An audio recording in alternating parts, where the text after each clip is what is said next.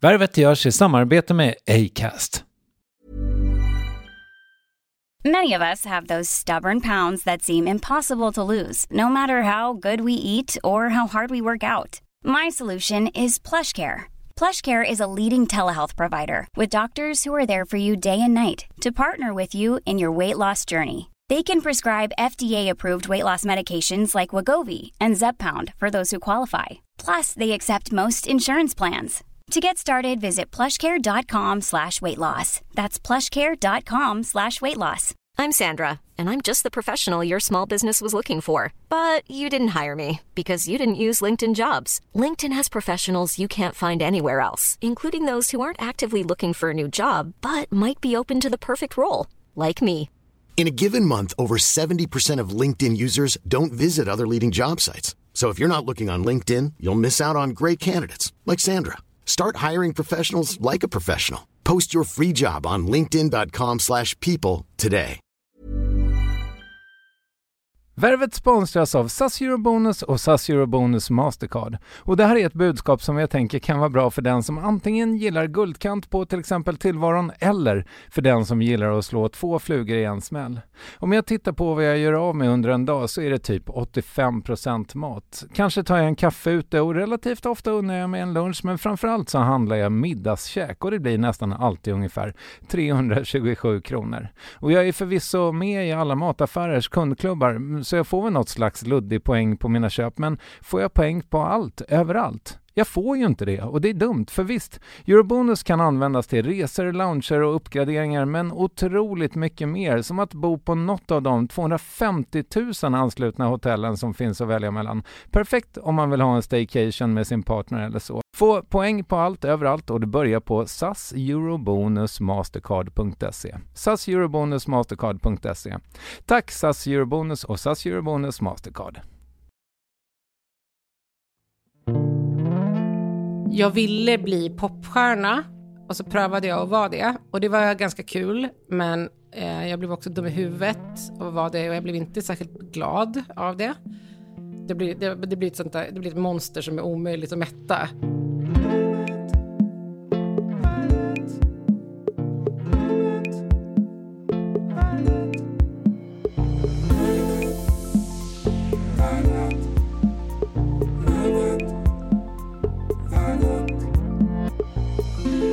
Under flera år var hon på topplistorna lika ofta som vi andra går till tandläkaren, minst. Och hennes låtar blev soundtracket till stora delar av en generation. Och så blev det lite tystare under några år och vad som hände mellan skivorna och varför popstjärnelivet trots allt inte var vägen till lycka och harmoni, det ska vi avhandla. Liksom att hon var varm i producentkläderna efter senaste albumet Här kommer vargen när de hörde av sig från Så mycket bättre där vi ser henne i höst. Men först lite snack om Homos i detta Värvet avsnitt 588 kolon Marit Bergman. Vi har ju gått kurs ihop. Ja. Var det länge sedan? Eh, nej, men jag har bara haft paus den här... Eh, nej, nu blir det ju nästan ett år. Jag har haft paus det här och... och nej. Efter nyår har Efter, du inte ja, jag har, haft paus det, jag har haft paus det här året Under bara. Ja, ja, under precis. våren. Men jag, jag tänker att jag ska komma tillbaka i höst. Ja, jag fattar. Ja. Men eh, för du försvann ju från den helt enkelt för att du skulle hålla på och jobba med din skivare. Eh, Exakt. Vad, min skivare. Ja, också, andra gången idag jag citerar Latin Kings. Ja, Okej. ja. Hej Doggen, när kommer nästa skivare? Ja. Ja. Eh, ja, så då, då försvann du från mitt liv Ja, lite. Mm. ja. Men det var ju för a good cause får man säga. Det blev Ja. ju väldigt bra. Ja, det blev det ju. Eh, men det, är just, det, det har jag verkligen, jag tycker impron har ju varit min, eh, faktiskt min räddning uh, sen jag började på det. Jag tycker att det, jag tror att jag hade mått eh, piss utan den Okej. faktiskt. För att bara, men du vet, ja, men du vet ju själv. Man kommer minst en dag i veckan så träffar man andra vuxna människor och skrattar tillsammans. Det är liksom ett A varför det är så himla bra. Och sen att jag tycker att ehm, det har varit jätteutvecklande på massa andra sätt också. Ehm, Går det att sätta ord på vad? ja, eh, jag, jag har blivit, jag har övat mig på att lyssna. Mm. Eh, att det blir, det blir, det blir ju så mycket hands-on övningar i att lyssna. Och det gör ju att man blir, jag tycker jag, jag blir lite bättre på mitt jobb på alla sätt och vis. Och det blir också lite lättare socialt ju. Mm. Så det är ju roligare att hänga om man lyssnar och blir lyssnad på. Jag träffar en eh, coach nu för att jag ska bli bättre människa och medarbetare och äh, människa i största allmänhet. Och eh, medarbetare, sa jag det först? så att jag vem, kunna, vem jobbar du med? Så att jag ska kunna dra av det bara. Och Skatteverket tjuvlyssnar. men, men eh, Nej men, eh, och han gör något himla fint. Han så här, eh, och det, det kanske alla terapeuter gör, men, men eh, att han sådär, uh, eh, so, eh, så pratar han engelska, men jag tar det på svenska. Men så, uh, om jag ska summera det jag hörde nu, vilket också är, alltså man känner sig så vansinnigt sedd. Ja, just det. Och jag tänkte att jag så här, jag har faktiskt glömt att göra det hemma, men jag tänkte att jag ska börja göra det när jag pratar om ja, min tjej. Ja, men är det inte så, för det har jag också hört i olika typ psykologipoddar, att det här att, eh, ja men det är väl lite som validering också. Eh, Exakt. Att det, mm. man, bara, man bara bekräftar att man har hört, hört rätt mm. och, hört, och då hört dig på riktigt. Mm. Ja, det är så himla bra ju. Och det där, eh, alltså min eh, producent Ninni, hon har typiskt eh, förbjudit mig att prata om impro. Eh, så jag kommer kalla det för hummus istället. Ja. ja. Men eh, hon säger, eller det jag tänkte just i, inom hummusen är ju att eh, Alltså det är exakt det, för att många övningar handlar om att inte lägga in sina egna tolkningar. Just det. Och det är en väldigt bra, alltså jag menar om man är i en relation med någonting, då tolkar man ju så himla mycket, alltid negativt, ja. tänker jag, till sin egen nackdel. Ja, det är lätt hänt ibland i alla fall. Ja. ja. Och att man då försöker göra rena återkopplingar i livet generellt. Ja, och sen så tycker jag att det blir så, det blir ju också i homosen så blir det också svart du, du får prata in på, men tack. Så blir det svart på vitt också, så tydligt hur lätt det är att missförstå varandra. Att man tycker liksom, men jag var ju jättetydlig mm. eh, när jag kom in och sa, hej, hur var det här då? Så här, jag är ju polis. Och så säger jag, har någon ändå tolkat det på sitt sätt. Och, och det där tänker jag mycket på överhuvudtaget, att så här, kommunik kommunikation mellan människor är ju typ det svåraste som finns.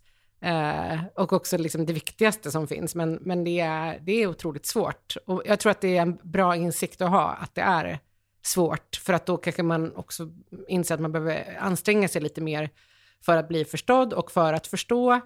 Och sen också så här, eh, mer och mer tycker jag, när man börjar bli lite äldre, eh, att det att, man, att, jag börjar upparbeta en viss acceptans för att det går att missförstå mig. Mm. Det får mm. vara okej. Okay. Mm. Alla kan inte förstå mig hundraprocentigt hela tiden. Liksom. Men då, då, låter det lite grann som att vi kommer vi lite till homosen av samma anledning då, att man kanske, alltså dels att någon sån här tanke om att, eh, att utvecklas kanske i, i livet. Ja men kanske också lite för umgänget. Ja, och det, det, jag började ju under pandemin, så det var ju absolut för umgänget. Jag var ju så otroligt eh, isolerad eftersom jag, eller nej, jag var, jag var inte en av de, jag hade ingen bak, vad heter det? Underliggande sjukdom. Ja, exakt. Det var inget så. Men, men jag, jag kände mig väldigt isolerad. Det finns en tavla som heter Vår i Hallonbergen vad kan hon heta, Anna Svedberg eller någonting? Det låter jag googlar. Vi kan kolla upp det. Ja, gör det för säkerhets skull. Uh, men det är en pastisch på Skriet uh, och uh, ett, ett, barn och en mamma inne i en lägenhet då i Hallonbergen.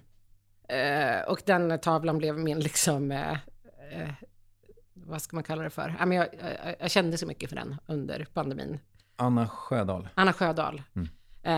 för det, hon, det um, jag vabbade ju så enormt mycket eh, och jag blev ju av med typ alla jobb eh, väldigt snabbt. Ja, just det, du hade så. jobbat mycket med teater.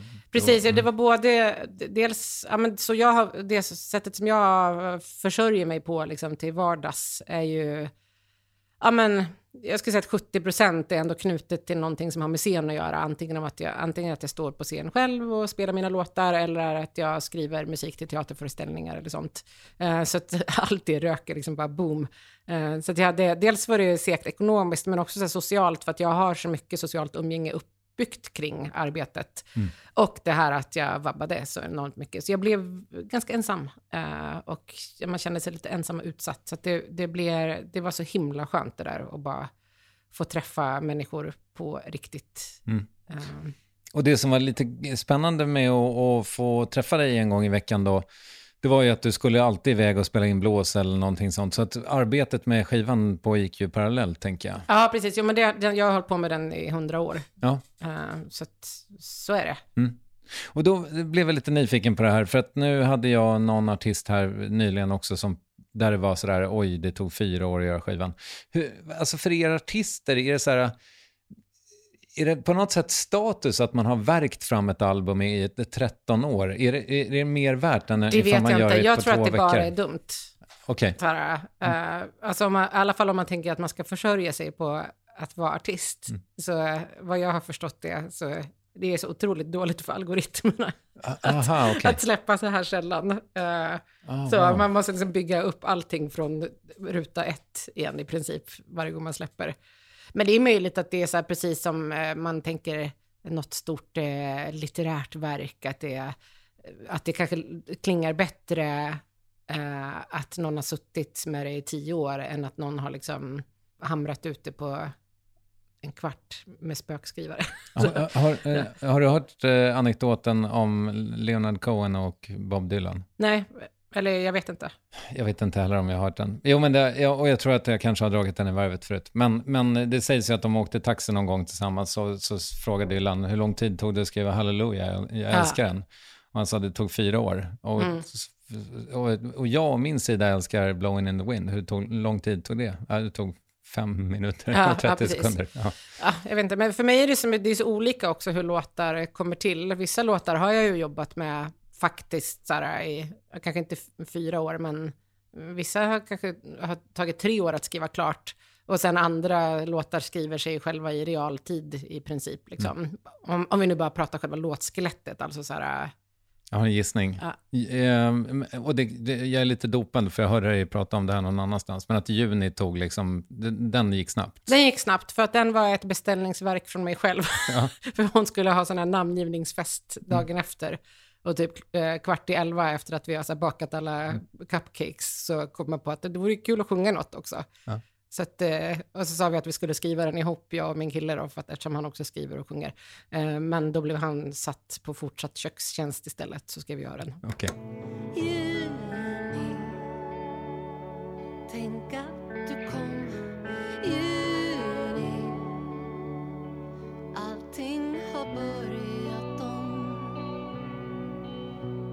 present som vi inte ens vågade önska Innan du kom Ja, jag fattar. Bra för din, dina stimpengar.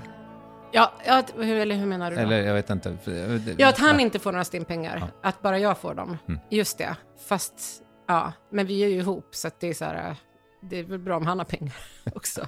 Ja, förvisso. Men han är ju också eh, Göteborgs härligaste bokhandlare, eller? inte längre. Är han inte? Nej, Han, har hoppat, han har hoppat av. Han är avhoppare från, från, Okej. bokbranschen. Ja. Eh, nu får vi se vad han ska ta sig för i livet. För det är ju så, förlåt det här är en väldigt privat fråga, men jag har tänkt lite på er att ni, det verkar så himla krångligt att ha ett ganska litet barn och bo i två olika städer. Ja, det är lite krångligt. Hur länge måste ni ha det så? Eh, vi har någon lös skiss på att när våra stora barn, han har en 13-åring och jag har en snart 12-åring, eh, när de är så stora så att eh, de inte behöver båda sina föräldrar så mycket, eh, då kan vi ju kanske ha lite mera frihet i vart vi bor och kanske då att man flyttar, jag flyttar till Göteborg verkar ju smartast. Det låter som det är fem år bort. Ja, men typ. Men vi får se. Alltså det är ju också en grej, så här, om, om man inte lär, visste det innan så lärde man sig ju det efter pandemin, att så här, shit happens. Så man kan ju skissa på alla möjliga planer och så får vi ju verkligen se hur olika saker blir. Men, men det här att eh, ha barn ihop fast man bor i olika städer, ja det är ganska krångligt, men det finns också en hel del jätte, jättestora fördelar tycker jag. Med att, eh, i alla fall för mig, om jag bara ska vara lite ego nu. För du eh, kan alltid ringa honom och fråga hur vädret i Göteborg det är. kan jag göra. eh, eh, om, jag, om YR-appen har gått sönder. Så. Ja, just det. Eh, nej, men att eh, där jag befinner mig i mitt liv, liksom, jag kom ju ut ur ett ganska långt förhållande innan jag träffade honom.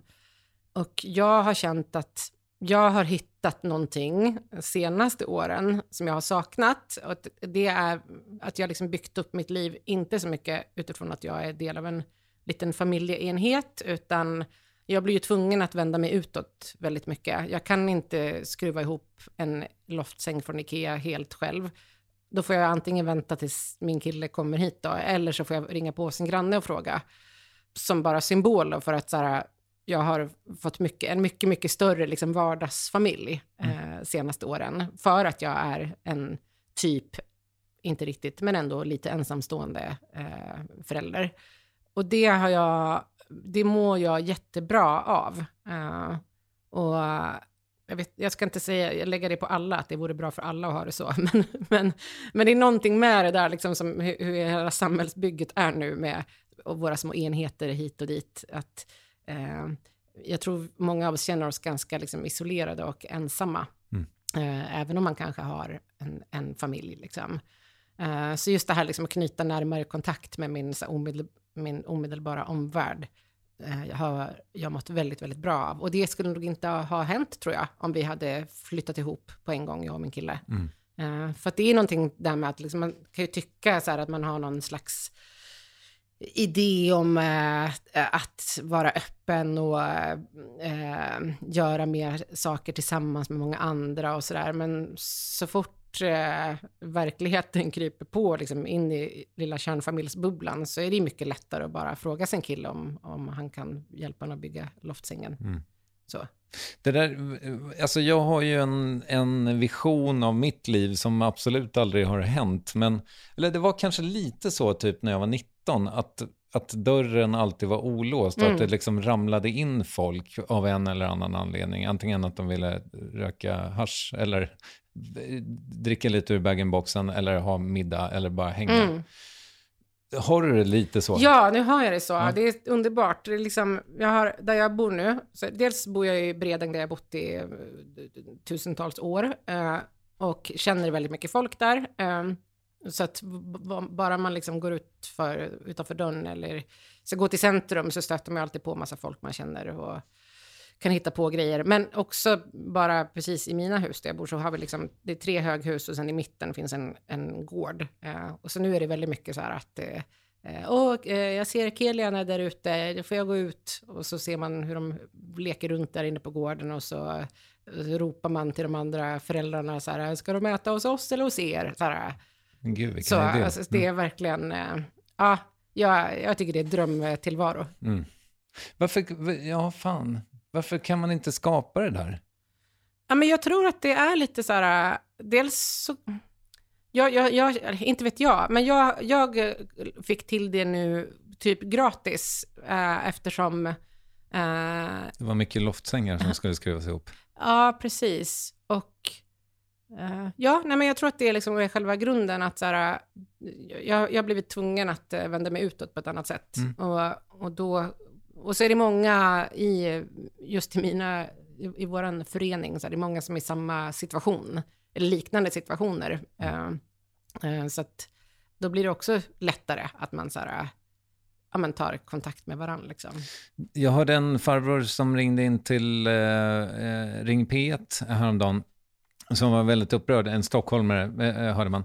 Och han var så upprörd på att vi inte pratar med varandra längre, Mm. liksom i, i staden så Mm. att säga. Och det håller jag ju verkligen med om, alltså i min bostadsrättsförening, det har jag sagt många gånger, men då, där får man ju liksom dra hejet ur sina grannar verkligen. Mm. Em, men det är nästan alltid så att om man ber om hjälp Mm. så får man ju nästan alltid det. Ja, folk tycker ju generellt om att hjälpa. Så här, för att när man klarar av att... Så här, om jag... Om, säg att du vill ha hjälp med, inte vet jag, eh, lyfta en byrå. Mm. Och om jag då har kapaciteten att hjälpa dig att lyfta en byrå, då bevisar ju det att jag också så här, att, att jag kan någonting. Eh, och att jag gör mig själv liksom värdefull i det på något sätt. Just det. Så att absolut, så här, jag tror att det är... Eh, jag tror det var den stora filosofen Lale som sa i något sammanhang att, så här, att, få, att få möjligheten att hjälpa någon är en gåva. Eh, och jag tänker mycket kring de här grejerna. Mm. Att det är liksom... Eh, att, att kunna hjälpa är liksom... Dels är det en... Eh, det är empowerment, liksom. men det är också makt. Så här, på, det, är, det är makt på båda planen. Det kan vara dålig makt och det kan vara en eh, fin makt. Vet du vad det där var? Nej, En cirkelslutning från vårt förra möte 2018 kanske? Är det sant? 2017? Ja. För då sa du så här, ja, jag hade gärna velat prata om det här, men jag märker på dig, du, är- du, vill inte, du är för trött nu, eller någonting sånt.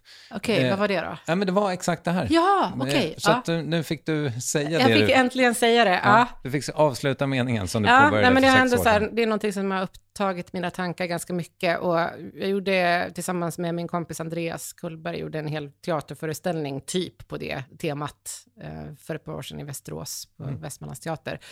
Eh, där liksom våran, våran grundmening var så här, tacka aldrig nej till bärhjälp. Det var själva liksom frasen som vi eh, grundade föreställningen på. Och vad hette föreställningen? Hur man lever. Ah, bra namn. Ja. Okej.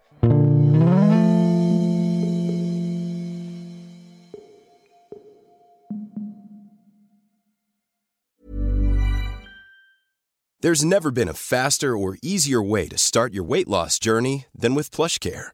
PlushCare accepts most insurance plans and gives you online access to board-certified physicians who can prescribe FDA-approved weight loss medications like Wigovi and Zepbound for those who qualify.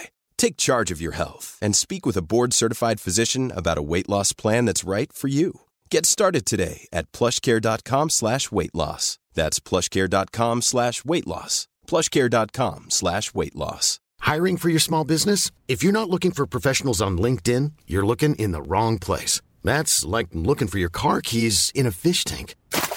LinkedIn helps you hire professionals you can't find anywhere else, even those who aren't actively searching for a new job but might be open to the perfect role. In a given month, over 70% of LinkedIn users don't even visit other leading job sites. So start looking in the right place. With LinkedIn, you can hire professionals like a professional. Post your free job on linkedin.com/people slash people today. When you make decisions for your company, you look for the no brainers. If you have a lot of mailing to do, stamps.com is the ultimate no brainer. Use the stamps.com mobile app to mail everything you need to keep your business running with up to 89% off USPS and UPS. Make the same no brainer decision as over 1 million other businesses with stamps.com. Use code PROGRAM for a special offer. That's stamps.com code PROGRAM. Yes, ny sponsor. Värvet presenteras i samarbete med Svea Bank. Och jag menar inte att ta ner stämningen, men dessvärre är ju lågkonjunkturen här, vilket innebär att de flesta branscher har det tufft och också väldigt många privatpersoner. Jag vet själv vad det är att ha en trasslig privatekonomi. Det var struligt i många år för mig och låg ofta post i hallen med trista logotyper i ena hörnet och jag hade också i flera års tid ett helt gäng betalningsanmärkningar.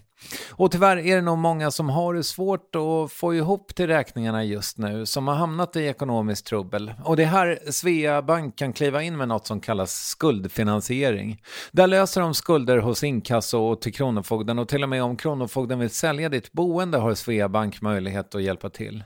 I den här tjänsten får du en personlig handläggare som gör en grundlig genomgång av din ekonomiska situation. De tar kontakt med dina kreditgivare och när ett lån beviljats löser de dina skulder åt dig och samlar dem i ett enda lån med en avbetalningsplan som din ekonomi klarar av. För om du har hamnat i klister, du är inte ensam och kanske kan det här hjälpa dig. På svea.com skuldfinans kan du läsa mer. Tack Sveabank. Hur har du haft det på Gotland? Eh, Det var underbart. Eh, Det var alla sa innan jag skulle dit att oh, du kommer inte få sova och det kommer vara oerhört intensivt. Och verkligen så här, eh, en, ett varningens finger höjdes. Eh, Men jag upplevde det som eh, fyra dagars betald spaverksamhet. Mm, vi pratar givetvis om Bergmanveckan nu. Ja, på precis.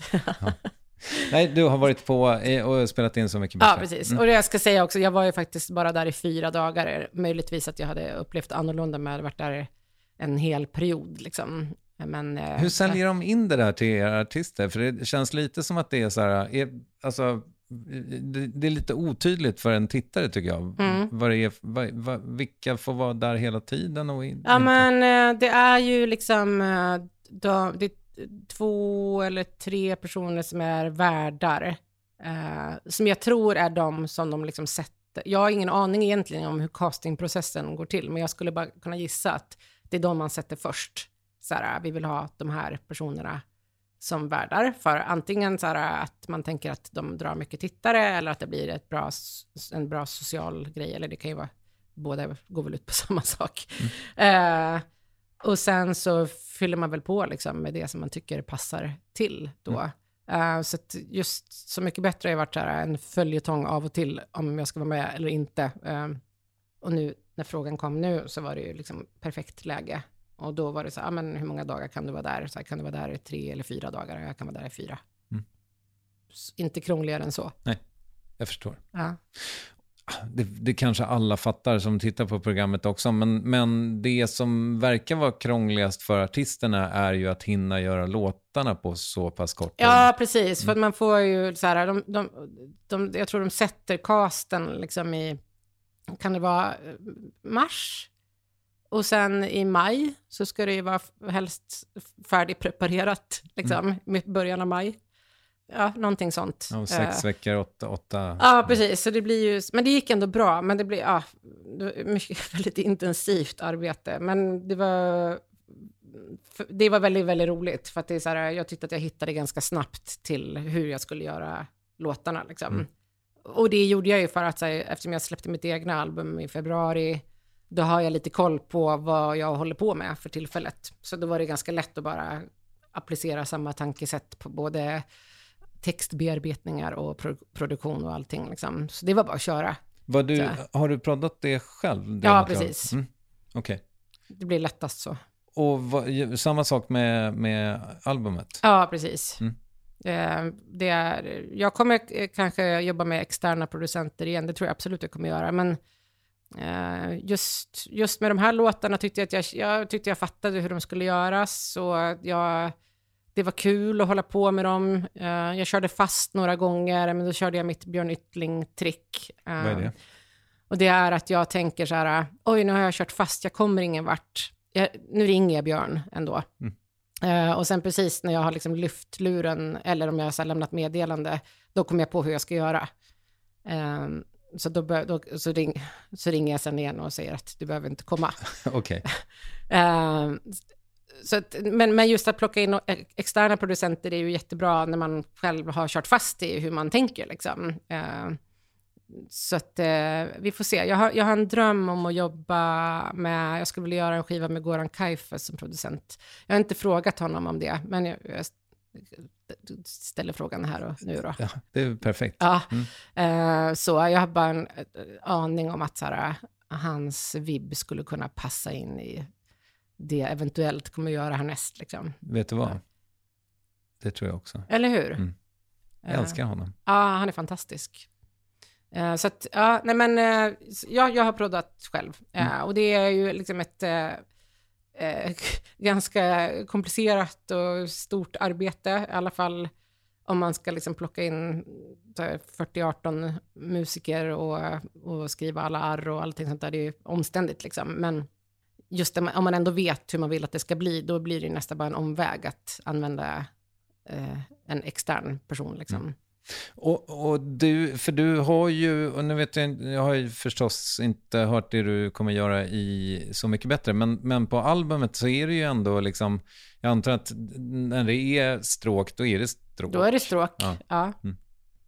det, går, det går inte att få till det med pluggar och liksom mm, Det software. beror säkert på vad det är man ska göra exakt sådär. Alltså lite så här stråkmattor går ju säkert att skruva till så att det låter typ riktigt. Mm. Men jag har nog inte hört någon som har liksom fått till ett stråk som känns som ett organiskt rörligt stråk liksom, med bara pluggar. Så, ehm, d- d- och sist vi sågs i ett sånt här sammanhang, då pratade du lite, tror jag, om ekonomin i att göra en skiva. Liksom. Mm. Även den här gången på eget bolag, så att Ja. säga. Mm. Inte blir det billigare nu heller. Nej. Så, så, och, och, och det vet att, jag menar, för det är ju kanske en sak som, jag menar om man tänker på dig som, som ju ändå är en extremt etablerad artist och Ja. att du liksom måste typ hassla för, för att få ihop cashen till ett Ja, a- precis. album. Ja, men det är ju lite det här, jag tror så här, om jag hade bara fortsatt och liksom rulla på när jag gjorde mina, jag gjorde ju fyra album ganska rask följd liksom. Om jag bara då hade så här, äh, fortsatt mata på så är det mycket möjligt att man så här, äh, hade suttit i en annan sits idag. Men jag matade ju inte på, utan jag tog en fett lång paus. Eh, och skulle liksom försöka hoppa på hela apparaten igen. Eller jag gjorde ju det liksom. Och sen var ju planen efter förra albumet att då skulle jag fortsätta bara mata. Men sen hände livet. Eh, så det, sen blev det en jättelång paus igen. Kalkylen blir svår kanske. Vad sa du? Ja, kalkylen kanske blir Ja, lite... nej, men, och, men för mig funkar det funkar ändå så här, min typ affärsmodell är ju mera så här, jag gör skivor, eh, eller jag spelar in musik för att presentera, för, dels för att det är kul såklart, men också så här för att presentera är, vem jag är för tillfället. Och sen så kan jag få massa spelningar på de skivorna liksom. Men, men, men om, man då, om du då ska ha råd med, eh, hur många, hur många stråk eh, st- musiker hade du? Nej, vi har ju fuskat, så det är egentligen bara två. Ah, Okej. Vet du, eh, och, ja. det, det hörde jag för övrigt om Ghost också, att han hade haft planer på att eh, jobba med en kör. Ja. Men så tog han in två körsångare med det bredaste registret Ja. istället. Och så fick de lägga alla stämmor. Ja, precis. Eh, nej, men eh, på hur mycket folk det är med på skivan, det är 17 musiker med på skivan. Mm. Eh, så det blir ju några stycken liksom. Och vi har varit eh, i studion ganska många dagar. Och det är en studio som jag liksom betalar för per dag. Eh, så att, ja, det blev lite pengar ändå till slut. Eh, inte svindyrt, men ändå inte gratis. Men för mig funkar det ju liksom, för att nu ska jag ut och turnera hela sommaren till exempel. Så, och så det ena ger det andra.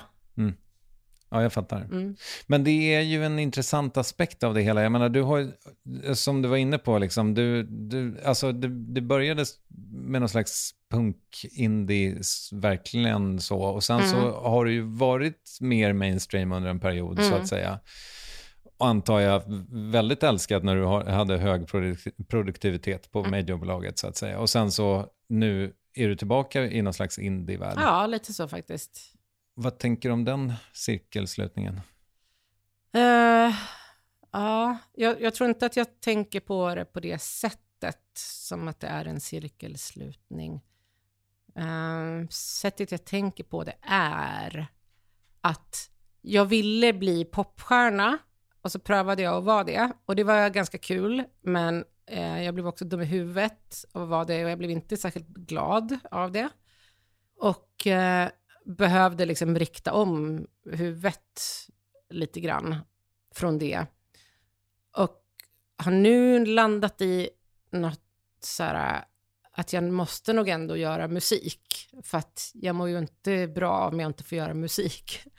Och så försöker jag bara hitta hela tiden vilket sätt jag ska göra det på, vilken nivå jag ska göra det på för att liksom behålla någon slags behålla någon eh, psyk- psykisk hälsa, eh, kunna betala hyran och också som, man hålla kvar det som så här, varför jag började med musik överhuvudtaget och vad, vad är det för vits med att hålla på och släppa låtar och spela dem för folk liksom.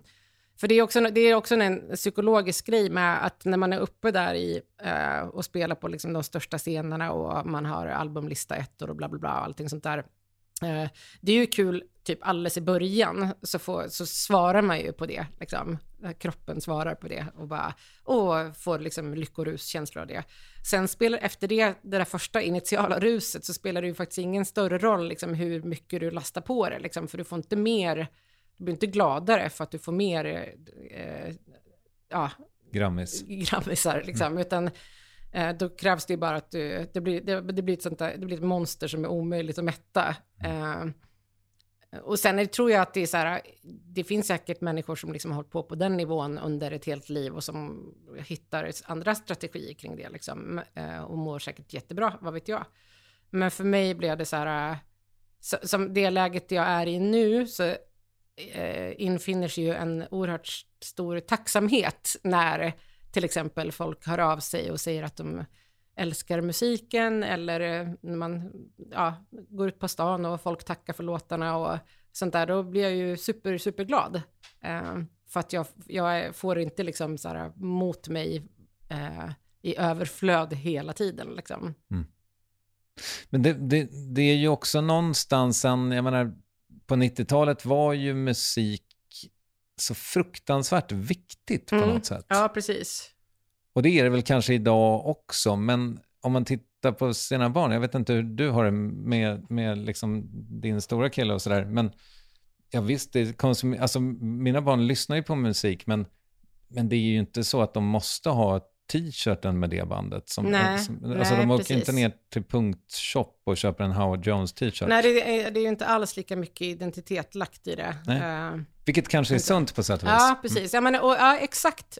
För det har jag tänkt på att det är så här, mitt stora barn vet eh, inte alltid, han, han kanske vet namnet på den som har gjort låtarna eh, som han gillar. Men han har ganska, förutom Sara Larsson har, har han liksom väldigt bra koll på vem det är och så. Men annars så vet han liksom inte så mycket om de artisterna. Nu är han också bara eh, han ska fylla 12 liksom, det där kan ju utvecklas. Jag tror att jag började bli så riktigt intresserad av vilka människorna bakom musiken var när jag var typ 12-13, liksom. förutom Carola och Madonna då, men liksom eh, allt det som kom efter. Eh, nörderiet brakade liksom inte loss förrän jag var tonåring. Så får vi se då hur det blir för honom. Men, ja, men det är ju, jag tror att det är sant, att det är så här, musik har inte samma, har inte samma roll längre som det har haft på det planet liksom. Men jag tänker, det är lite så här som med, som typ eh, teater och livemusik, att det är ju någonting så, det, det är en grej som människor har hållit på med i så jäkla, jäkla lång tid.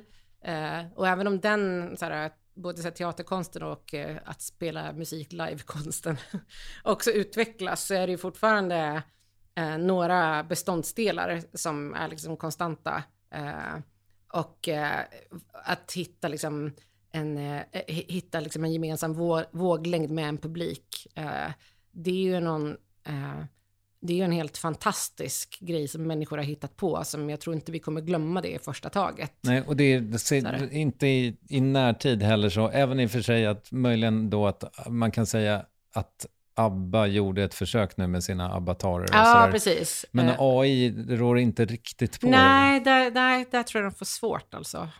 Eh, så jag tror att ja, men liksom, mus musiken som kommunikationsmedel på en eller annan form, eh, så tror jag att det kommer att liksom finnas kvar och vara viktigt. Mm. Men kanske bara inte på samma sätt som, som det var för oss när vi var unga. Liksom.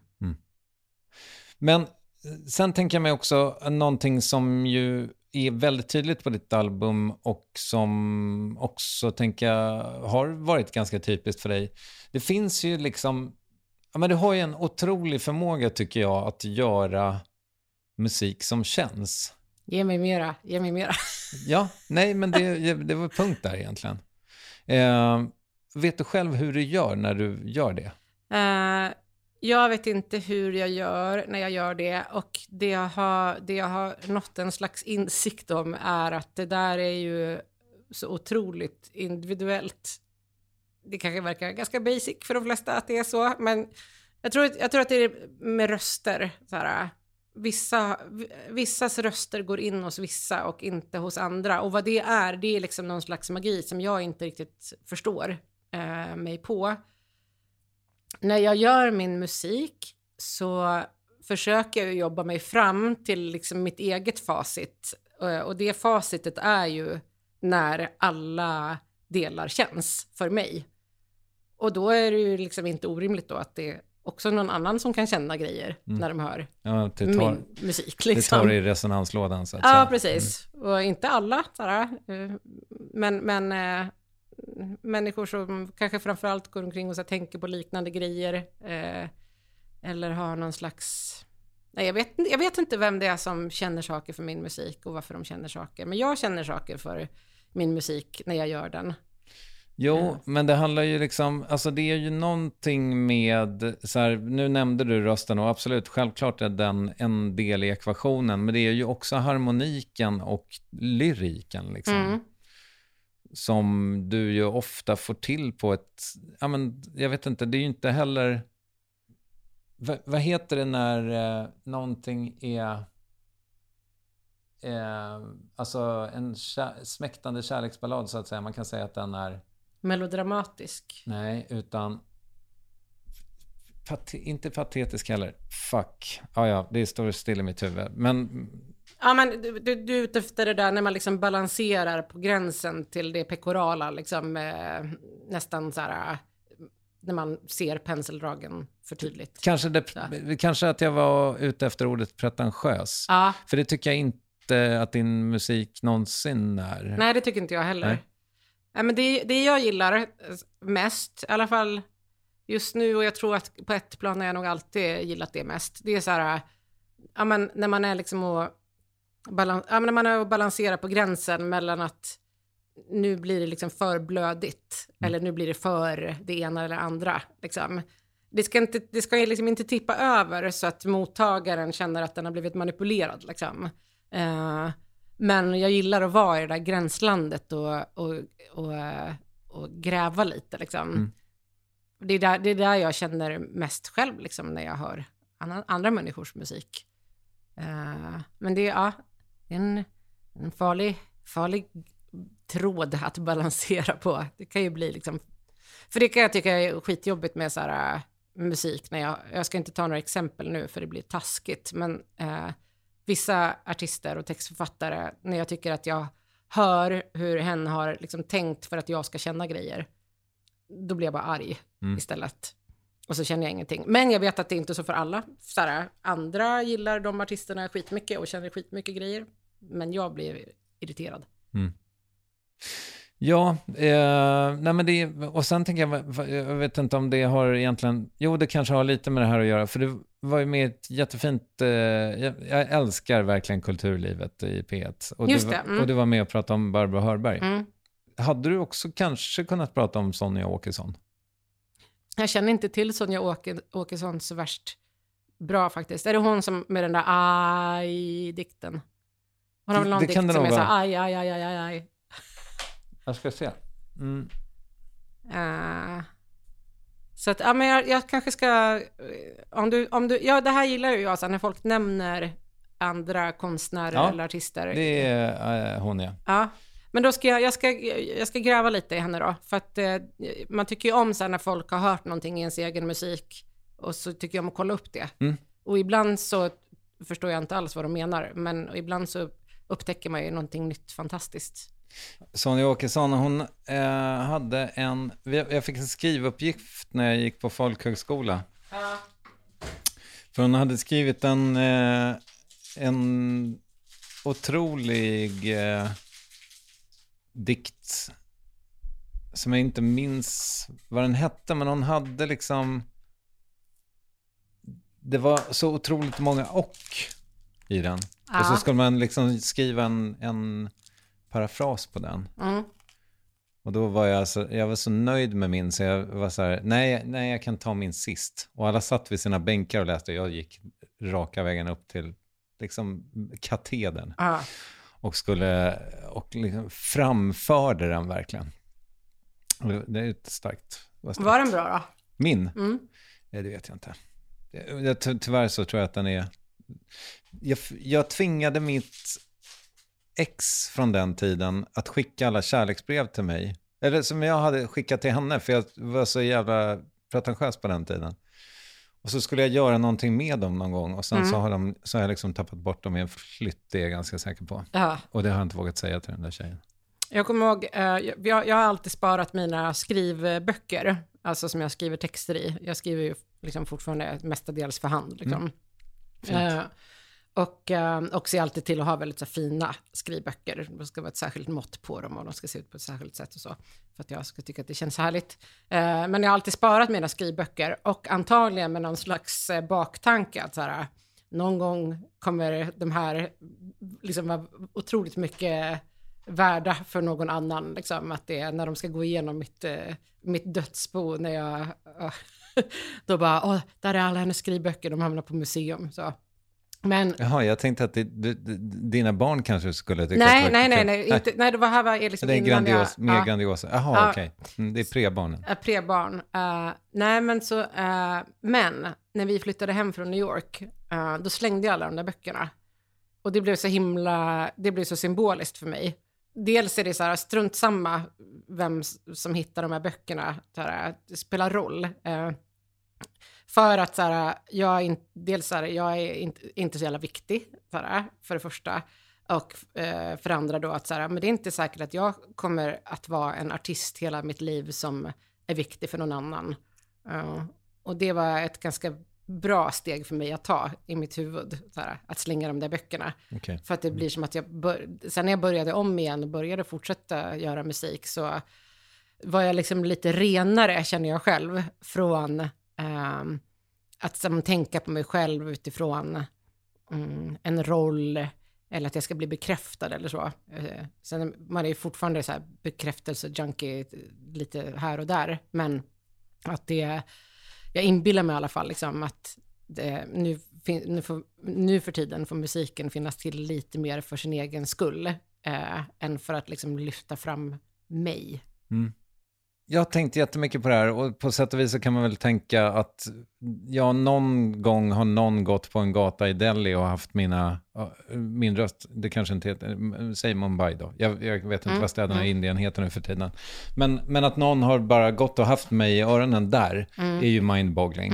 Men att liksom att någon visslar på en av dina melodier just nu i Arvidsjaur. Mm. Jag menar, det, det hade ju gjort mig... Jag vet inte vad det hade gjort med mig. Nej, men jag tror att det är så här... Ingenting kanske. Nej.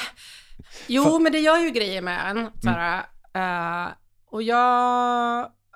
Det gäller att hitta, tänker jag, så här, det, det, det är bra i det. Och det bra är ju så här, vissa dagar när man känner sig kass eller så här, att det man gör är meningslöst, då är det ju fantastiskt om man då råkar dyka på någon person på stan som är så här, jag älskar dig och din musik. Det är ju fantastiskt liksom.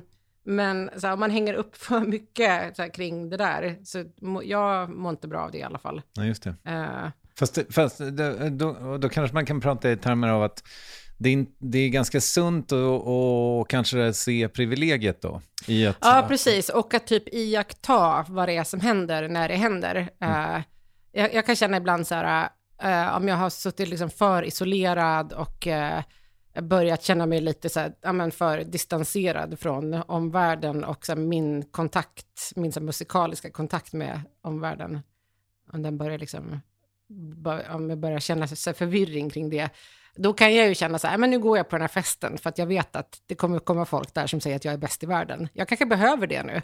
Och så går jag dit och tankar lite. Och sen när jag har, sen har jag tankat, och då är jag glad. en men om ingen säger att du är bäst i världen, Ja, då, är det ju fruktansvärt. händer, händer det? Så ja, men jag vet ju vilka fester jag ska gå på. Mm, Okej. Mm. ja, jag fattar. Men eh, samt, jag tänkte på det faktum att, jag menar, alltså, du är ju en sån artist som jag tänker mig att, alltså så här, det, det finns en generation som har liksom dina låtcitat intatuerade på kroppen och sådär. Det gör det. Är det någon som har lasrat bort dem ännu? Gud vad, det vet jag ska göra en efterlysning. För det vore lite, det vore lite, jag vet inte, det kanske hade varit, eh, hade sårat dig ifall de hade gjort det? Nej, jag tror inte det. Alltså vilket skulle de ha tagit bort då? Så här, det är om det är något så här som är för kontroversiellt möjligtvis, eh, från, möjligtvis från Candisac-tiden då. Mm. Eh, men det, jag vet inte om det är någon som har några Candisac-citat. De som jag vet, den som har flest tatueringar är, Mm, I will, I will, I will, jag kan inte säga det. I will always be your soldier. Ja, Vilket jag tänker mig är så här, om, och sen så blir man osams med syskonet. med den som man tyckte var, ja precis. Och då har ju det ingenting med mig att göra Mm. Nej, längre. nej, sant. Ja, ja, Eh, jag vet inte. Nej, men och sen så kan man ju säga, om jag hade gjort en så här typ ideologisk resa, jag kan ju tänka mig så här, om någon har tatuerat in ett citat från, eh, eh, ja, inte vet jag, vem ska vi ta då? Katarina Jaunich, hade hon några citat? Pre, Ja. ja, det vet jag inte. Ja, men eh, att då kanske man hade, hade kunnat känna då att här, här vill jag inte vara med Mm. om längre. Men jag har ju stått ganska mycket där jag står eh, politiskt sen jag var 17 liksom. Så Mm. att även om man modifierar lite hit och dit så är det inga, det är inga stora kliv jag har tagit Nej. än så länge. Vem vet? nej, det är inte för sent Nej, det är det inte. att gå med i MUF. Eh, Jo, det är för sent. Ja, okej. Ja. jag Just fattar. MUF. Det får bli Moderata samlingspartiet då. Eller Nya Moderaterna, vad heter de? Mm, jag vet inte.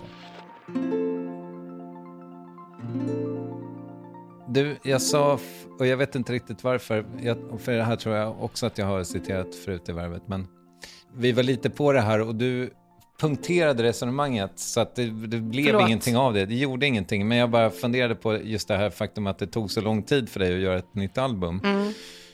Och sen så frågade jag dig ifall det, liksom, om det är då finare ifall man så här, Ja, ja, men The. Strokes Mm. gjorde sitt album på eh, fyra veckor, Ja. liksom, så att säga.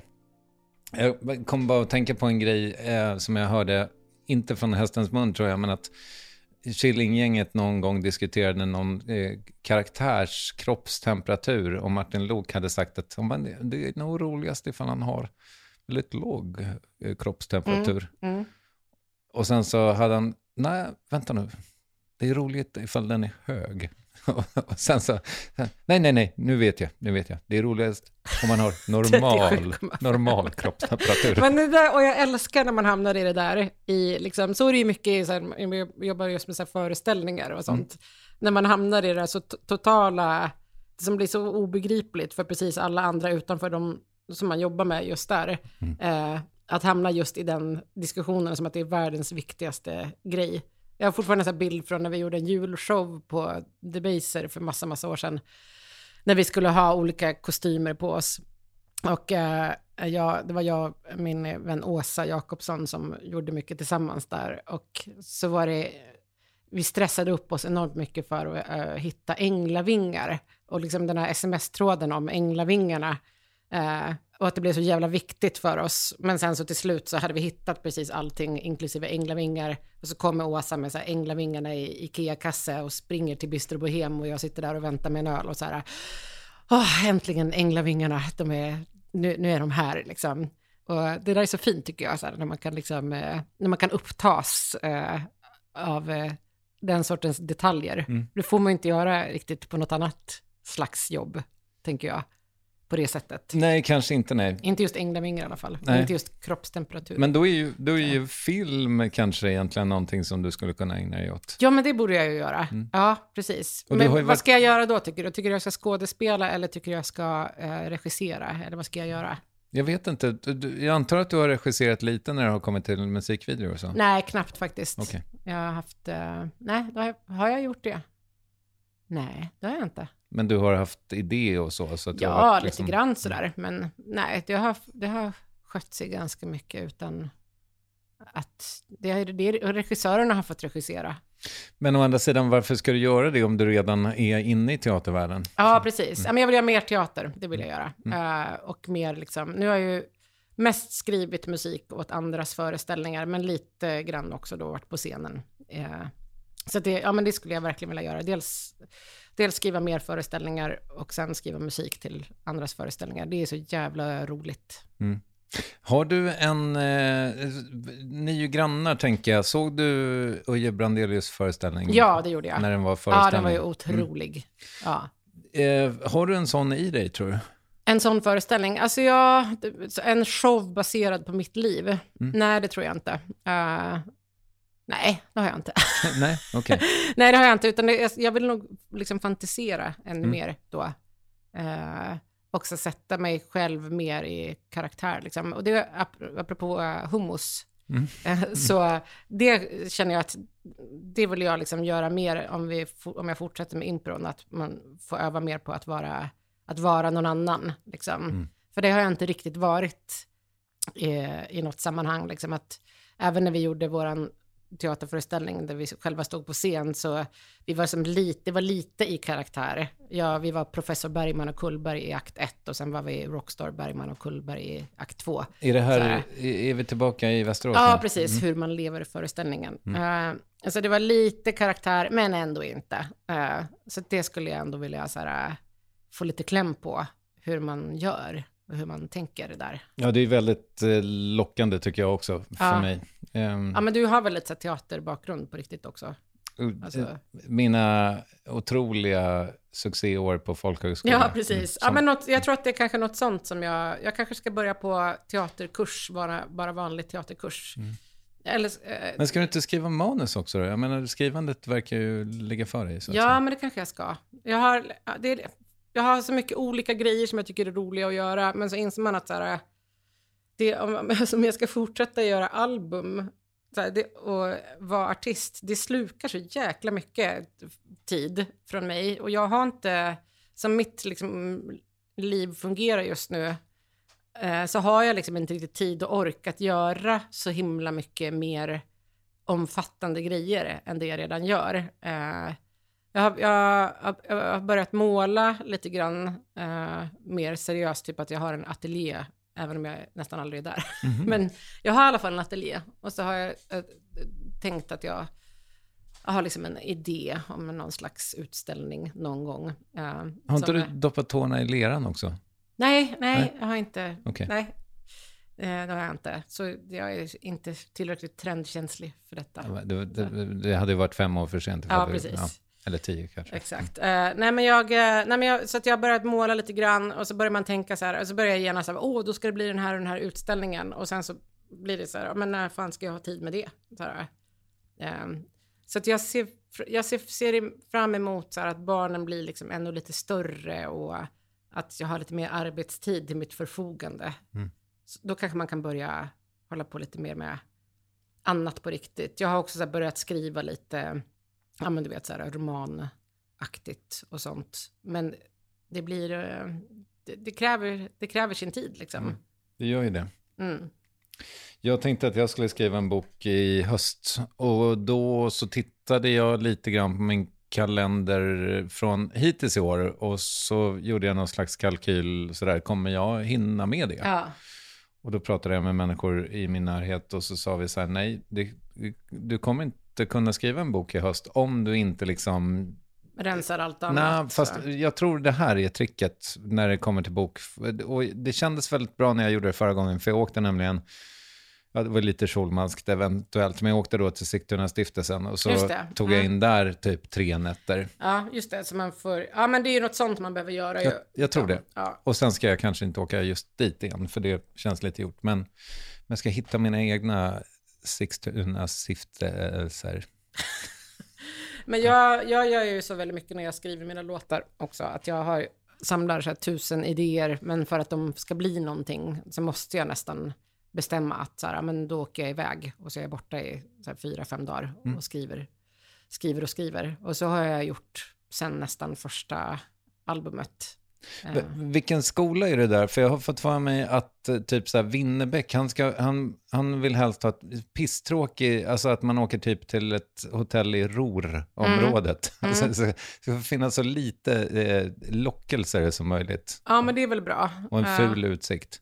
En ful utsikt, ja. Det, mig spelar det nog ingen, ingen större roll vart jag är. Jag har nog varit, de, de ställen jag har varit på hittills, hittills har varit ganska idylliska ställen på landsbygden. Mm, okej. Ehm, för det är väl skönt om man kan ta en vacker promenad. Eh, man måste ju andas lite ibland också. Man kan inte bara... Ja, men, så att, eh, det finns ju olika skolor där också, liksom, men, men man gillar ju att skriva, skriva, skriva, skriva och sen kör man fast och då tar man en, ett varv runt huset och då har man plötsligt kommit på hur man ska lösa alltihopa. Liksom. Vad har du med dig då när du reser? Skrivbok? Eh, skrivbok och så är det ju fantastiskt om man kan vara på något ställe där det finns ett piano. Om det inte finns ett piano så har jag med mig en gitarr och jag har med mig dator. Eh, och eh, ja, det är typ det. Mm. Och så skriver jag liksom, ja men så jag försöker förutsätta mig att skriva åtminstone två låtar om dagen när jag åker iväg sådär. Och sen brukar det bli, säg att jag är iväg fyra dagar så skriver jag, kommer jag hem med åtta låtar. Och då brukar det kanske vara tre max av de låtarna som blir något att ha i slutändan. Mm. Så. Eh, Men det är ändå ganska bra bang for the buck. Ja, precis. Och, men då är det ju så här, av idéer då som jag har samlat på mig under typ ett halvår. Mm. Så, det går lite trögt. Men var den delen av det svårt den här gången tyckte du? Alltså att hitta stoff så att säga. Inte, nej, st- alltså stoffet, hur ska man säga? Alltså textstoffet, det kan ju vara, kluret med det är ju att hitta så ämnen som man tycker är tillräckligt intressanta bara för att skriva klart en låt om. Mm. Och jag tror det var när, minns faktiskt inte riktigt vilken som kom först, men det var antingen, eh, nej så här var det. Det var eh, den här låten som heter Innan alla tider tar slut, som finns på albumet. Eh, det var en melodi som min kille hade spelat mycket hemma på gitarren. Och sen så frågade jag om jag får skriva en text till den. Och så skrev jag en text till den. Och när det väl var gjort, då kändes det, kändes det liksom som att okej, men här kan, jag, här kan jag nog lite grann utgå ifrån när jag fortsätter att skriva. Eh, inte så här, eh, jag tycker inte att man jag nödvändigtvis måste ha liksom ett tema för ett album, men man, på något vis vill man ändå att det ska hänga ihop lite grann. Liksom. Eh, och så vill man hitta de där liksom ingångsvinklarna på grejer som gör att det inte bara är babbel, utan att det, att- det blir någonting att hänga upp liksom, känslorna kring. Så eh, om det var svårt, svårare den här gången, jag måste tänka. Ja, det var ungefär lika svårt den här gången som förra albumet. Och båda de albumen har ju tagit väldigt lång tid att göra. Men det är ju också de bästa texterna jag har skrivit, så att inte vet jag. Vet du vilken min favorit är? På det här nya, ingen aning. En dag kommer någon med blommor. Åh, tack. En dag kommer någon med blommor En stor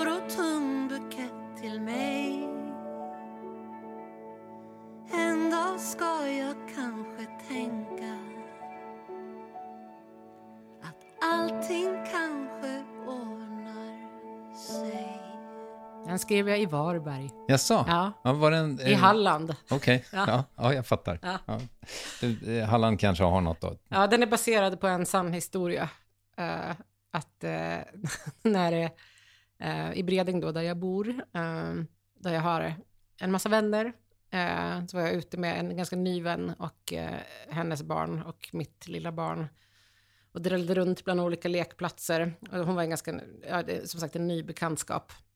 Och plötsligt så kommer det förbi en annan vän till mig på cykel i, i jättehög fart och bara stannar till, så här, girar och ger mig ett stort fång med blommor. Hej då! Så. eh, och då visste ju inte den här nya vännen bakgrundssituationen till det, vilket var att jag hade gjort henne en tjänst och därför ville hon ge mig blommor. Liksom. Men eh, eh, så hon blev bara så här, är det alltid så här för dig? Så, att folk bara cyklar omkring och ger dig blommor. Absolut. Så. Men, eh, men det var, och de blommorna kom verkligen i rättan tid också. Så här, att det var så här, att jag hade känt mig ganska, ja men, jag vill inte gå så långt som, som att säga att jag var deprimerad, för jag tror inte jag fyll, klickade i alla de här liksom, självskattnings... Eh, eh, men eh, ändå, jag var nere, hade varit ganska nere ett tag. Och så var det som att när jag fick de där blommorna, då började det liksom vända. Så kände man att livet eh, kanske finns ändå. Det där är ju lite intressant. Va, va, har du koll på, liksom, när du har mått piss ett tag, varför det var så? Eller, alltså, kan du se det i backspegeln? Ja, alltså så här, um, det känns ju som att man har ju sina behov. Så. Man behöver sova, man behöver få i sig ordentlig mat, man behöver röra på sig. Man behöver vara med lite vänner, man behöver vara lite sams med sina barn. Så här, och om det blir för mycket av de där grejerna som diffar för länge, så mm, då är det ju svårt att må bra. Liksom. Behöver man inte känna sig lite pro- produktiv också? Jag tror att den där grejen har falnat lite för mig. Vad skönt. faktiskt. Mm. Jag tror att den försvann med barnen. För att det är så här, innan dess, då var det så här, okej, var, varför finns jag här på jorden? Jo, men det är nog för att jag måste liksom producera, eh, det är nog för att jag måste producera och eh, tillverka musik, liksom. Men eh, så fort barnen kom, då var det ju så här, "Ah, ja, men varför går jag upp på morgonen? Jo, men det är för jag ska ta hand om barnen. Så, och sen allting annat blir en bonus. Mm, Okej. Så var det för mig. Ja, så var det inte för mig. Ja, jag har förstått det. Jag är ju en trogen lyssnare. Ja, men för mig var det snarare tvärtom. Att han var väl lite av en, alltså, en spark i arslet att jag var tvungen att ta mig själv på lite större allvar. Mm. Men om man då, och nu ska jag eh, inte lägga ord i munnen på dig, men om man har tagit sig själv på allvar sen man var i 20 någonting, liksom, då kanske det blir en mer naturlig. Alltså, jag tyckte ju, jag hade väldigt låga tankar om mig själv väldigt länge, liksom. Mm. Och nu försöker jag ju på ålderns höst, ålderns juli, försöka skärpa mig på Nu den från och med juli ska du Nej, ålderns juli. Ja, alltså, Ålderns juli, ja, det, okej. det, jag vill inte säga att jag är inne på ålderns höst, men... Nej, men ja, ja, ja jag förstår. Ja. så, Augusti. Nej, vad fan. Jag är ju bara 49. Ja, okej. Mm. Mm. Augusti är nästan en höstmånad. Mm. Men du, eh, hur var det att jobba med Janne Schaffer? Det var jätteroligt att jobba med Janne Schaffer. Jag hade ju en idé ganska länge att eh, ja, men när man börjar så drömma om albumet, hur allting ska låta och sådär, så hade jag bara en tanke att jag tror att Janne Schaffer måste spela ett solo någonstans. Liksom. Det måste till. Eh, så då ringde jag honom när jag fick den känslan att så här, jag tror att du måste komma och spela ett solo. Ja, ja, ja, för fan, jag kommer, jag kommer. Så här. Eh, och sen så messade han mig en gång i halvåret och sa, när ska jag komma? Okej. Ja. Men, men till slut så kom låten där jag också ville att han skulle spela. Eh, Så när jag hade väl skrivit den då plötsligt och långsamt, då förstod jag att det var här som var hans plats.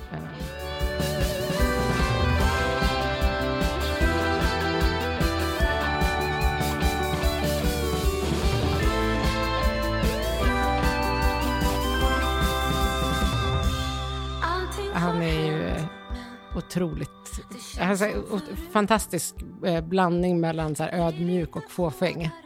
Att han, han tar sig själv på allvar, liksom, och han kammar håret innan han kommer till studion. Liksom. Men det är fortfarande verkligen så här, äh, mycket så här, ja, men, ja, ja, hur tycker du jag ska göra nu, hur tycker jag ska göra nu, ja men om du, jag gör som du säger och, och verkligen så här, och ni får ju klippa bort såklart om ni tycker att det är för mycket, jag spelar ofta för mycket och liksom väldigt sådär, ja men timid. Mm.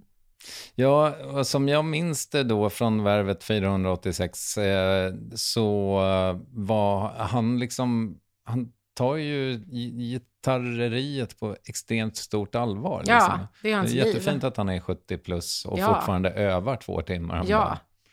ja, det skulle man ju vilja göra. Mm. Det är också det, så här, att bli riktigt bra på ett instrument, det har jag fortfarande kvar. Jag har blivit lite bättre, men jag har, min utvecklingskurva är liksom på uppåtgående, men extremt långsam ändå. För jag har liksom aldrig varit instrumentnörd på det sättet, vare sig på piano eller gitarr. Eh, så det har blivit lite så här, ja men jag har gillat att jag kan kompa mig själv och att det låter hyfsat liksom. Um, och att jag kan med instrumentets hjälp typ beskriva hur jag vill att musiken ska låta i slutändan. Men nu har det liksom blivit vid några tillfällen, det började med eh, när vi bodde i New York och jag insåg att jag ville kunna göra spelningar själv utan att behöva ha massa andra musiker. Eh, så tänkte jag, ja, men då kanske jag behöver öva mer på pianot så att jag, så att jag kan spela så att jag håller för en konsert. Liksom. Och så då övade jag ganska mycket, i alla fall tillräckligt mycket för att det skulle funka. Mm. Eh, och samma med gitarren också, att det, är så här, ja, men det har varit tillfällen när jag känt att men här vore det ändå bra att kunna plocka med fyra fingrar. Liksom. Då, så, då får jag börja öva utifrån det. Men jag har väldigt svårt att, så här, jag har svårt att sätta mig och öva om jag inte har ett mål med övandet. Liksom. Men mycket av gitarrerna och pianorna på skivan är väl du? Ja, det är bara jag, Ja, förutom det är bara Janne. du. Ja, Mm. precis. Ja, men så jag är ju jag är inte dålig, liksom, men jag är inte alls eh, sån här... eh, jag, är inte, jag, är inte, jag är inte flytande eh, på något instrument. Eh, och, det kan jag ibland när jag spelar med folk som är, verkligen är flytande, som kan ja, men, så här, spela alla genrer och eh, eh, alla skalor och ackord eh, utan att blinka. Liksom. Att det är någonting fantastiskt fint i det. Men det, det är inte för sent. Nej. Det, det är ju det också, att man så kan fortsätta lära sig grejer hela tiden. Det kan jag bli så otroligt så uh, av. Jo, men det kan man ju med hummus också, så att säga. Jag vet. Och musik. Och det är ju fantastiskt. Jag Mm. vet. Eh, och, att det, och att det finns en miljard kvar, saker kvar att lära sig eh, inom typ allt. Men också så här, i musik. Och det är det som är så jäkla så här, eh, varför, förutom att det är roligt att skriva låtar så här, och sjunga dem, men varför man fortfarande gillar att verkligen hålla på med det, är också att så här, för det första att man inser att det är helt omöjligt att lära sig allt inom musik, så att det finns alltid nya grejer att plocka upp. Och sen att varje sak jag lär mig inom ämnet musik befruktar liksom nästa grej. Så, här, så att om jag lär mig någonting mer om hur jag skriver ett blåsarrangemang, det kommer göra mig till en lite bättre sångare. Så övar jag lite på att spela trummor, så kommer jag stå, få en större förståelse för ja, men, rytmens betydelse eller fun ry- rytmens funktion när jag producerar och liksom allting sånt där. Eh, jag tycker man lär sig nya tricks hela, hela, hela tiden. Liksom. Eh, och det är väl det som är ja, men varför, varför, det är, varför det aldrig kommer sluta vara kul. Liksom.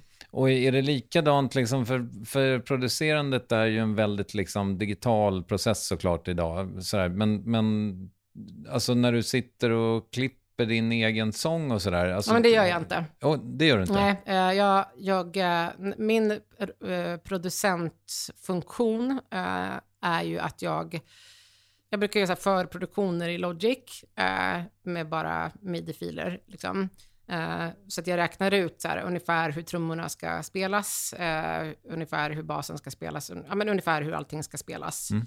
Skriver stråkarrangemangen och blåsarrangemangen i, i Sibelius. Eh, och sen så eh, är jag, i, när jag är i studion så ser jag till att liksom allt detta spelas in på riktigt. Men sen sitter jag med eh, Krille som eh, mixar. Ah. Eh, och då brukar jag också sätta honom på att eh, klippa, åtminstone grundklippa sång till exempel. Eh, Okej. Så att jag, eh, sen kan jag komma in och så tycka lite grejer sådär. Men, men, eh, eh, men din fråga var digitalt. Nej, men jag bara, hur, för att jag, jag tänker mig, jag, jag tycker din sång är ju bättre än någonsin på det här albumet också. Eller det, det är liksom som att du har, det, det är som att du hittar ny dynamik eh, med så, sångeriet. Jag tror det är klimakteriet.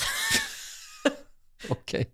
Ja, det kan vara, ha en del i det i alla fall, för att så här, eh, grundröstlägret, lägret, grundröstläget sänks ju lite grann. Och så får jag liksom, ja men man, får kanske lite större bredd. Och sen så behöver jag jobba på ett litet annat sätt när jag ska liksom pressa uppåt. Och så hittar man, ja men man hittar andra grejer. Men det är också så här för att, ja men, ju mer man sjunger, desto mer grejer hittar man ju i rösten. Mm.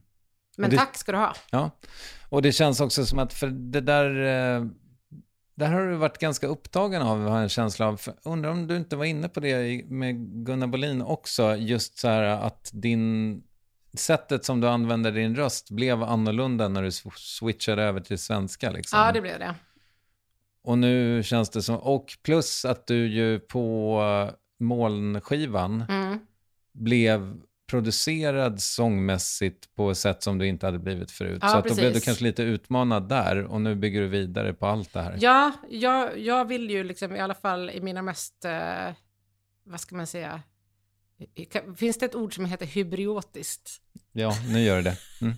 Mina mest hybriotiska stu- stunder, jag menar när jag har mest, som mest hybris, eh, brukar jag känna att så här, "Ja, men på det här albumet har jag verkligen lyckats sammanfatta allt som är jag inom musiken. Ja, men så här, ja, men på något sätt ändå att man har, jag tycker ändå att det mesta av mina förmågor liksom finns med på något sätt. Att det är så här, ja men jag, jag, eh, jag sjunger lite skört och jag sjunger ganska starkt. Och att man, ja men, att det är ganska dynamiskt så, att man har med alla, ganska många lager av sig själv. Kommer du, ska du ut och spela jättemycket nu?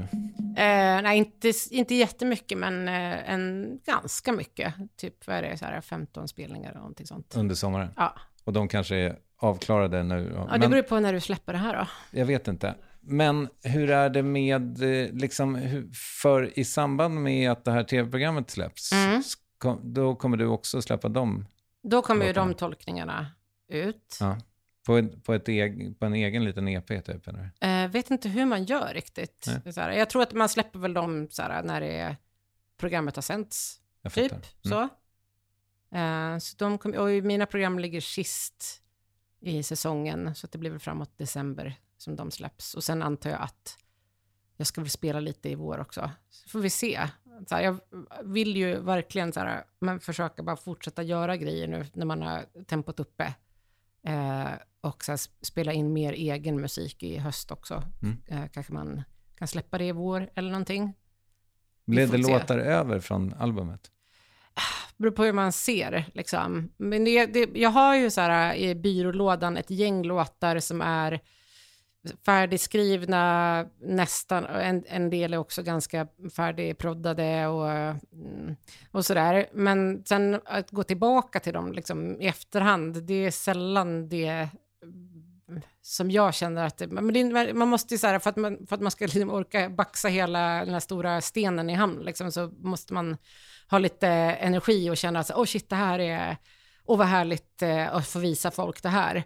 Men den känslan är lite svår att uppbåda när man ska rota fram något som är flera år gammalt. Liksom. Mm. Men däremot har jag så här, jag har släppte ju, jag vet inte om du kommer ihåg, men för jättelänge sedan så hade jag ett så prenumerationsprojekt, det var ju pre-Spotify. Liksom. minns jag väl. Ja, uh, och det är några låtar som jag släppte inom det projektet som jag bara försöker lokalisera nu, så här, på vilken jävla hårddisk de kan ligga. För det är några av dem som liksom sen bara föll ut i ett intet. De flesta släpptes senare igen, liksom, på, antingen på ett album eller på, på iTunes, liksom, som var grejen då. Uh, men några är fortfarande, uh, jag vet inte var de mastrarna finns någonstans, men några av dem är riktigt bra. Måste uh, du ha mastrarna? Ja, för att släppa dem så måste okay. jag ha mastern. Mm. Liksom. Just det, så att det räcker inte, om någon lyssnar nu och prenumererar det. Nej, äh, då kommer ju de sitta på en sketen MP3 liksom. Ja, mm. uh, så att, ja, precis. Man skulle vilja ha, uh, hitta de mastrarna, för de skulle jag nog, det är framförallt två låtar där som jag känner så här, de, de var ju riktigt bra. Det var synd att de liksom inte finns längre. Men när du säger mastrar, är det, är det fysiska band? Nej, nej, inte, bara... nej, inte för just dem. Jag har lite, jag har lite olika varianter. Jag har lite mastertaper hemma också, mm. men här är det bara själva master WAV-filerna liksom, mm. eh, som jag måste hitta någonstans på någon hårddisk. Ja, jag fattar. Mm. Vad ser du fram emot Ja, men jag, ser fram, jag ser fram emot att fortsätta måla mina tavlor och få lite mer tid i ateljén på något sätt. Jag glömde fråga, mm. kan du säga någonting om vad det är du ja, men jag, har, jag har börjat med, jag har, uh, mitt, min första tavla är en naken studie av Katti Brandelius. Och så nu ska jag, uh, nästa projekt att jag ska måla Ice on Glasgow. Så att jag ska måla folk i roliga folk som gör roliga grejer som finns i min omedelbara närhet. Um, det är det jag ska göra. Mm. Och uh, så att jag, ja, men jag skulle vilja göra lite, få, det, få lite mer tid till det. Och sen så får jag väl ringa till Goran Kaifes då och kolla om vi kan spela in någonting i höst. Och då skulle jag gärna så här, jobba på något annat sätt än vad jag har gjort med det här albumet. Alltså, då skulle jag typ experimentera med att bara skriva skitsnabbt, spela in skitsnabbt, tack och hej. Mm. Så. Men för du känns som en så himla grupparbetskompatibel person. Du är så lätt att ha att göra med.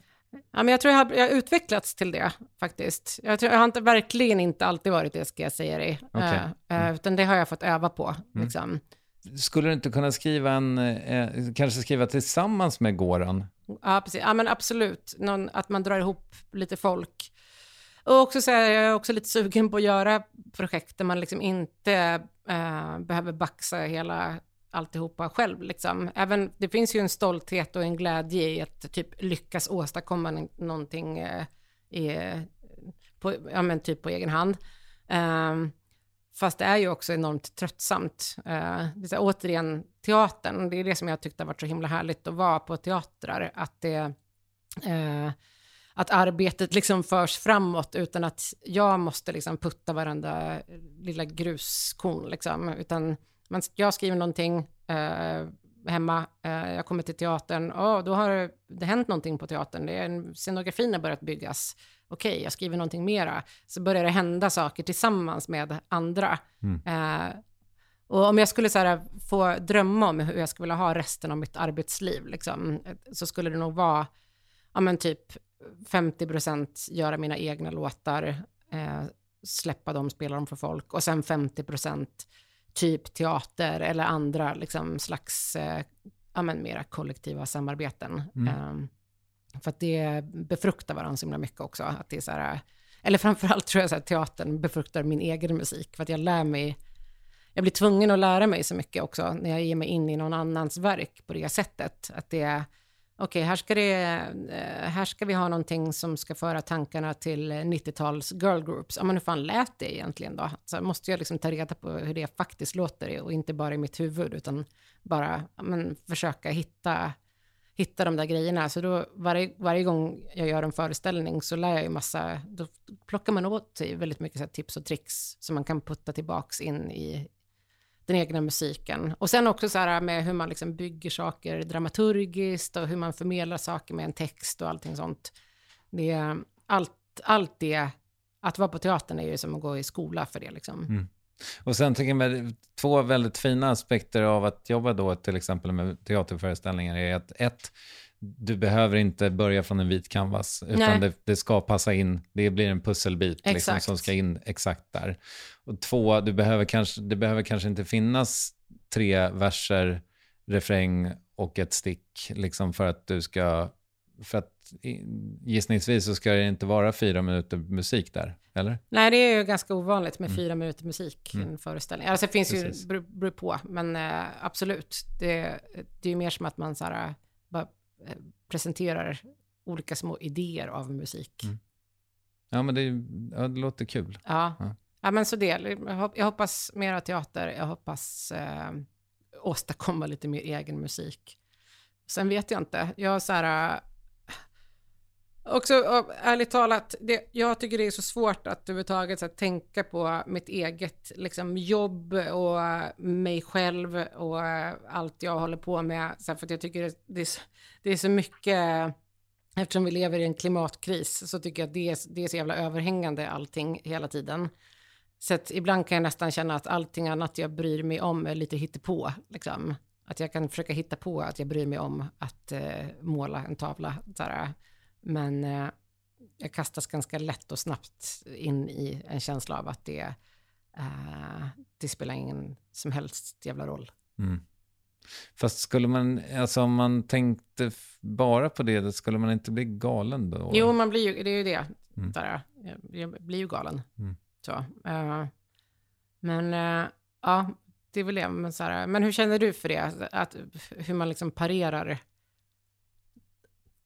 Vet du vad, jag tänker mig att jag är... Um, jag är väldigt duktig på distraktion. Och ja. det, jag, liksom, istället för att lyssna på en P1-dokumentär om klimatet så finns det alltid en intervju med Marit Bergman som jag borde lyssna på för att ja. jag ska intervjua henne snart.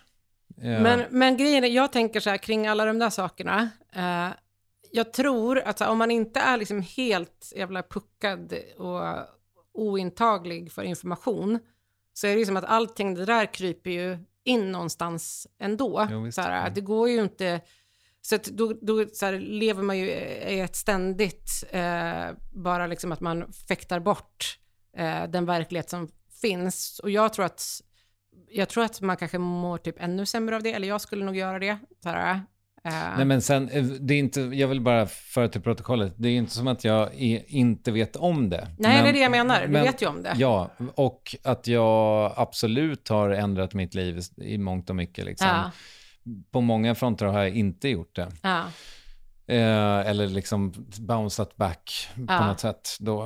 Eh, men nu ska jag åka till Frankrike snart, och tar vi elbilen ner hela familjen istället för att flyga som vi hade gjort för fem år sedan kanske. Så, jag vet inte. Ja, ja, men mm. bra. Ja, tack. Uh, du ville säga någonting mer om uh, att faktiskt förändra någonting? Ja, men att göra grejer. Ja, men jag, så här bara, att jag, jag ska försöka hitta rätt i detta. Men nu. får jag säga en sak under tiden då, som för en, en, insikt som du och jag pratade om lite innan vi började rulla här. För, för jag Ja, men jag är ju då medveten om att ja, men den, den liksom konsumtionstakt som jag absolut har hållit i perioder, det är inte hållbart. Mm. Liksom. Och så pratade vi lite grann om, men okej, okay, om man nu, om man har lite pengar i fickan och man känner så här, fan, jag vill bränna mm, mm, någon, mm. det på någonting. Så nu när jag håller på att renovera min lägenhet och plocka ner mina tavlor så mm. känner jag så här, men vänta nu, det här var fan money well spent ändå. Ja, och det är relativt bra för klimatet ändå. Ja, men att det är så här, om vi skulle eh, tillåta oss själva att fortsätta producera, konsumera någonting överhuvudtaget eh, med nya material så skulle det väl, ja men konst och böcker mm. skulle vara typ mm. okej. Okay. Musik är väl också relativt, om du inte köper en ny dator varje år. Så, ja, precis. Uh, ja, det, det, det går ju i alla fall att göra det mer liksom klimat, klimatneutralt än man har gjort det hittills. Mm. och det här, nu, nu pratar vi från ett så här jätte, jätte privilegierat perspektiv såklart, som så här två medelklasspersoner som har haft möjlighet att så här, spendera pengar på grejer. Liksom. Men att det är lite som, som jag pratade om förut med det här med eh, när jag blev en stor popstjärna och var skitglad för det i fem minuter och sen så när folk fortsatte fylla på med massa bekräftelse så kunde jag inte ta emot det. Liksom. Jag blev inte gladare för det. Och så tänker jag det är ju lite med prylar och eh, liksom dyra, eller så här, klimatdyra resor och så vidare, att det är eh, så jäkla mycket gladare blir vi ju inte av att äga en nytillverkad grej eller eh, att liksom bränna två ton koldioxid på väg till Tha- Thailand. Liksom. Jag är Lite glada blir vi en liten stund, liksom, men det står inte riktigt i paritet med vad man får ut av det. Liksom. Eller det, vi, det, det det kostar i koldioxid går liksom inte tillbaks i själen. Nej. Så. Ehm, och så tänker jag på överhuvudtaget, så här, jag, jag hörde när du hade Hasse Aro här, och, som pratade om resor.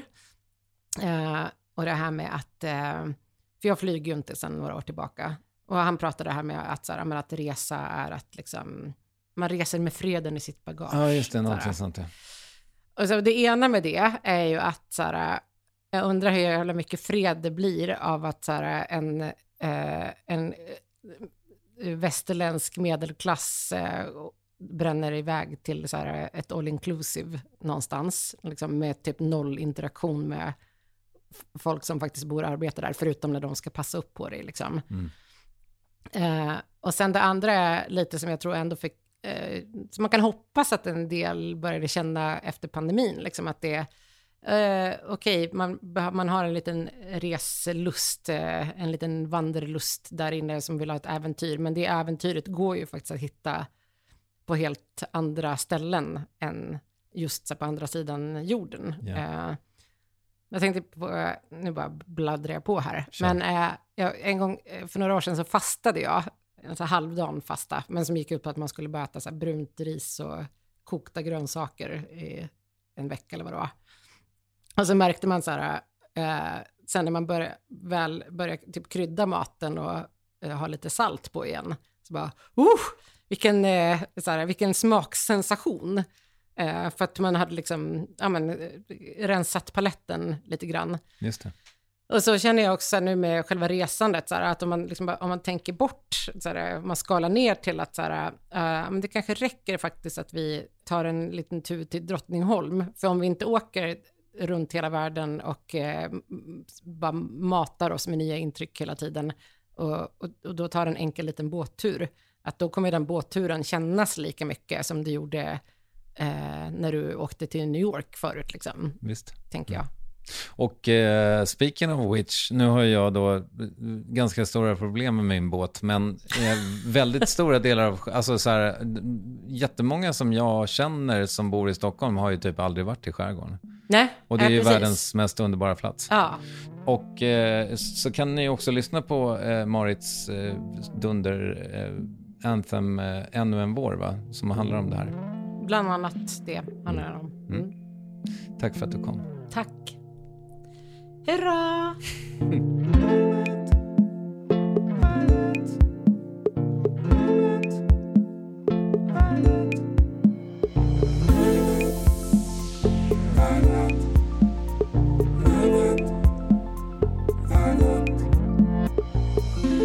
Skivaren, här kommer vargen finns ute nu och skulle du råka befinna dig i Falun den 9 september, ja då har du extremt goda chanser att se Marit Bergman live strax före Värvet 507, även känd som Maxida Märak. Och på tal om den här podden görs ju den av producent Ninni Westin, mig Kristoffer Triumf och Acast. Nu vill jag bara säga hej lilla Marit. När jag var liten var jag aldrig rädd för något Jag kastade mig från klippor, Red hästar över hinder som var högre än ett hus. Åkte störtlopp nerför backar utan slut. Jag undrar aldrig om det skulle ordna sig. Jag visste något om livet, men ingen frågade mig. Jag tänkte stora tankar, jag bar så mycket ljus. Jag ville allting men jag visste inte hur. Men hej, Lilla Marit. Kan jag få låna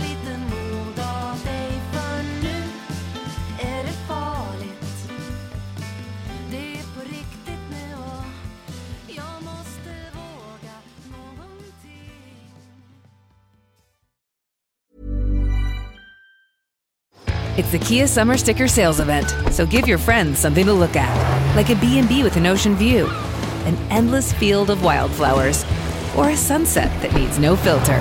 Make this a summer to share and save with a capable Kia SUV or powerful sedan. See your local Kia dealer or visit kia.com to learn more. Kia, movement that inspires. Call 800 334 Kia for details. Always drive safely. Sale applies to purchase of specially tagged 2024 vehicles only. Quantities are limited. Must take delivery by 7824.